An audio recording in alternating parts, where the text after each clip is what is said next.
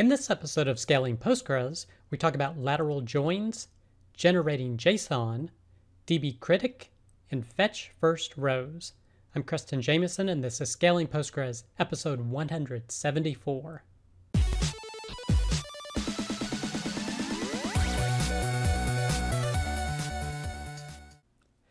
All right. I hope you, your friends, family, and coworkers continue to do well. Our first piece of content is understanding lateral joins in PostgreSQL. This is from cybertec-postgresql.com, and they're talking about lateral joins. Now, I really like this blog post from the perspective of how they explained lateral joins. They took an example here of you have a select statement that you would send to Postgres that select whatever columns from a particular table called tab. Well, you could think of this as a for loop in a programming language. Basically, for every instance of tab, assume it's an array of something, you're going to loop over it and grab data from each instance of the array. So now what is a lateral join? Well, a lateral join is basically a nested loop. So you want some set of data and then within that set of data or that instance in an array or row in a table, you want additional items of data from another table. So they have this following example where you have a set of products and they set up a thousand products with particular prices. They set up a wish list table and inserted three individuals with the desired price for a particular product for each of these individuals. And this is what the thousand products basically look like and what the wish list looks like. So going back to thinking of a select statement as a loop, essentially you are going to loop over each item in the wish list and then you're going to loop over the products looking for the case where it's a certain price and returning three of those items. And that's essentially what the lateral join does. So you're selecting from the wish list table, then you're doing a lateral join to this query or subset of a table. So it's a query with a product table where the price is lower than the desired price on wish list. They're ordering by the price and giving you a limit of three. So each wish list is shown along with three prices that are below the target price. So basically, these first three columns come from the wish list, and the remaining columns come from the product table. And that's all a lateral join is. It's basically a nested loop. And when you do an explain of the plan, you can see that it is indeed doing a nested loop. So that's all that a lateral join is and what this post covers. And it kind of makes me think, hmm, should they have perhaps renamed lateral join in the SQL standard. But if you want to learn more, check out this blog post. The next piece of content, cut out the middle tier, generating JSON directly from Postgres. This is from crunchydata.com, and they're talking about using functions that exist within Postgres to actually return JSON to your application. So as opposed to just generating the normal output that you typically receive, you output it as JSON. So they have an example of here where they have employees and departments, so employees belonging to departments. And the first function they show is called row to JSON. So you can give it a single row of data. Here they're selecting from the, where the employee ID is one, and it will output in JSON each of the columns in that row. And then it does something interesting here with the geometry column where it actually nests some JSON because they have a custom type setup that casts it to JSON, so it automatically does this. Now, what you're generally going to want to do is outdate rows of JSON essentially, or an array of JSON objects. And that's what JSON AGG or the JSON aggregate function does. So here, as a subquery, just doing selecting the employee ID and the name from the employees table where the department ID equals one, and then doing a JSON aggregate on that output shows you the JSON that you see here, an array of two essentially JSON objects or JSON entities. And you can even nest the output. So here's an example using a CTE where they're selecting the data they want from the employees table, then they're joining it to the departments, and they're including in the output an aggregate of the employees for each department.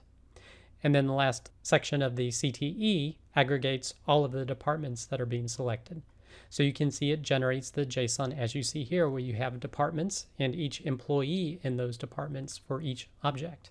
Now, the benefits of doing this in your application are definitely speed, because if you're using an application framework such as Django or Rails or any other, usually those use ORMs. And there's a lot of overhead using that ORM, generating objects for each of the returned pieces of data, and returning it to the user. Going directly to JSON is much faster and should give you better performance. So if you're interested in that, definitely check out this blog post.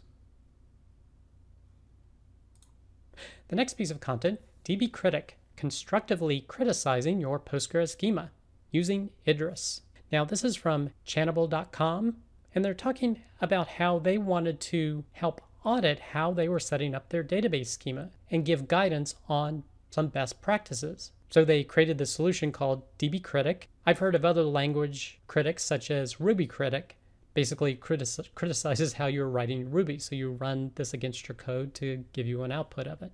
Well, this does it for your Postgres schema. Now, right now, they're only criticizing two areas. The first area they're mentioning is having an index on your foreign keys. Now, the importance of this is for when you go to, say, delete in this example here and add.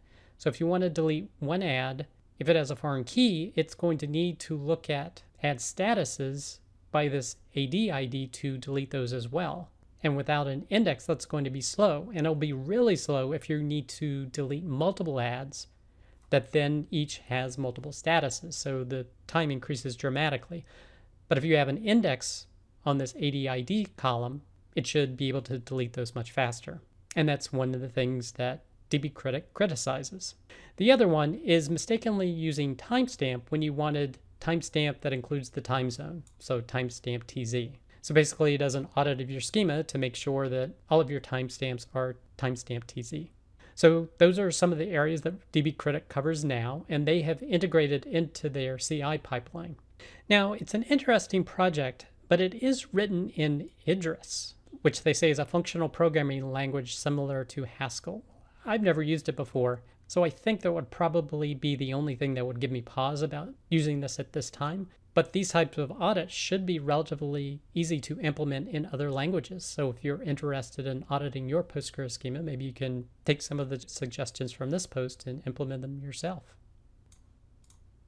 The next piece of content, PostgreSQL, limit versus fetch first rows with ties. This is from cybertec-postgresql.com. And they're talking about how Postgres allows you to, to limit to return only a certain number of rows from a query. But the actual SQL standard is to use fetch first rows. So for example, if you want to use limit in this query with seven rows, you could say limit three and it returns you three rows. You could also use fetch first three rows only and it will return you the exact same thing limit would. So it is more verbose, but it is the SQL standard. Now, they also cover with ties. So this is something you cannot do with limit, but you can do with fetch first rows. So when you specify fetch the first three rows with ties, what it will do is not just give you the first three rows, but it will include additional rows that would have been equal to the last one. So if you look at the table they initially implemented up here, they have three appearing twice. They also have four appearing twice. So that's the data in the table. When you fetch only three rows without ties, it's going to fetch these first three. But when you fetch it with ties, it will fetch four of them.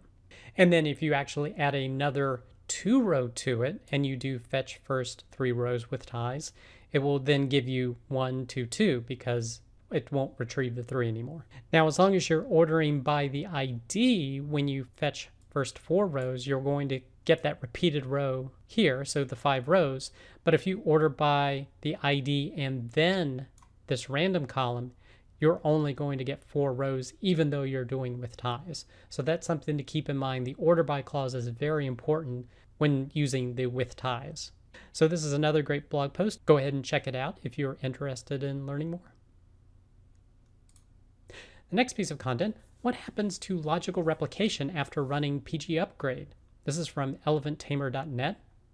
And they're talking about a scenario where they have a large active database that's doing logical replication to another database, as well as maybe even doing some logical decoding. So it's very active. A lot of queries and statements are being run, and you want to upgrade them to the next version. So the issue that you will encounter is that if you need to use PG upgrade to do that upgrade, because that's the fastest way to do it generally, is that PG upgrade will destroy all the replication slots. So you're going to lose any logical replication going on. So it's critical to have those replication slots back in place before you allow any more traffic at all to the main database system. So he's worked out a process to do these types of upgrades. So the first step is to block all traffic to the primary database. And he does this by altering the PG HBA conf file, or you could alter your firewall settings. The second step is that wait till the replication lag is zero and then drop the subscription on the subscriber, which will also drop the publisher's replication slot. Then you do your upgrade on the subscriber, do the upgrade on the publisher, and then the next thing is on the subscriber, create the subscription again. But you do it with uh, copy data equals false because the data should already exist there. Then you do a smoke test to make sure that logical replication is working. So you insert some data, make sure it gets replicated, and then go ahead and remove it. Then you can create any other logical replication slots that are required, and then you unlock the write traffic. So this is a process that worked for him. He did mention that there's also the ability to alter the subscription and set a new replication slot, but he had some issues getting this working with his upgrade procedures. So if you use logical replication and need to upgrade your database, maybe you want to check out this post to follow his suggested procedures. The next piece of content, Secrets of PSQL, a great tool. This is a YouTube video on the San Francisco Bay Area PostgreSQL users group. And this is a great post talking about using PSQL, the command line tool, because if you're going to be using a lot of Postgres, it's a great tool to get to learn all the ins and outs of and this presentation does a really good job of doing that. The next piece of content, how much data goes into the walls? This is from fluca1978.github.io. And this post first covers a lot about the wall, basically the write ahead log of Postgres that basically records all data changes to Postgres, and then eventually they get written to the actual data files. And he talks about the existence of the wall files, how they're set up, and how they have log sequence numbers within them that reference different areas of the log, including some utilities you can use to inspect the log. So this is a good post of explaining a lot of that to begin with, but then he goes into talk about how wall gets generated. And when you insert data into the table, you can see how much wall is generated given different types of inserts. And how if you have an unlogged table, you're basically not going to get any wall generated from any changes made to particular tables. So if you want to learn more about the wall and how it works, definitely check out this blog post. The next piece of content, improved logging by libpq in PostgreSQL 14. This is from postgresql.fastware.com.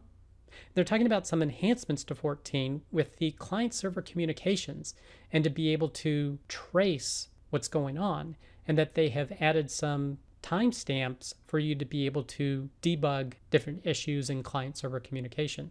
So if you're interested in that, definitely check out this blog post. The next piece of content, first contact with the PG file dump. This is from higo.ca. And they're talking about using a utility to inspect Postgres' data files. So for example, he created a table, inserted uh, three rows into that table, then identified what file exists by using the PG relation file path function to identify where a file is, and then used pgfiledump to run against that file. So now you can inspect the header block for that table, look at individual data items and the different parameters and how they work to inspect Postgres. So if you're interested in learning more about the internals of Postgres, you can definitely check out this blog post. The next piece of content Logical replication of in-progress transactions. This is from Amit Kapila 16.blogspot.com. And in Postgres 14, they release some enhancements to be able to start sending data to a logical replication subscriber before a transaction is all the way committed.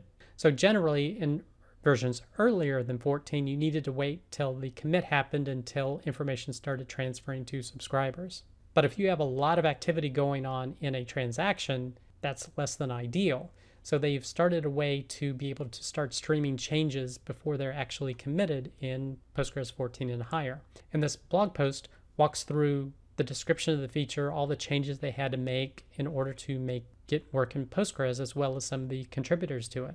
So if you're interested in that, you can check out this blog post. The next piece of content is the PostgreSQL Person of the Week is Jean-Christophe Arnu. So if you're interested in learning more about Jean-Christophe and his contributions to Postgres, definitely check out this blog post. And the last piece of content this past week, the RubberDuck Dev Show gave a presentation on pair programming.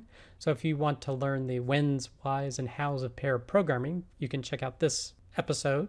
This coming week, we're going to be discussing object oriented versus functional programming. So be sure to join us on Wednesday, 8 p.m. Eastern Standard Time. That does it for this episode of Scaling Postgres. You can get links to all the content mentioned in the show notes. Be sure to head over to scalingpostgres.com where you can sign up to receive weekly notifications of each episode, or you can subscribe via YouTube or iTunes. Thanks.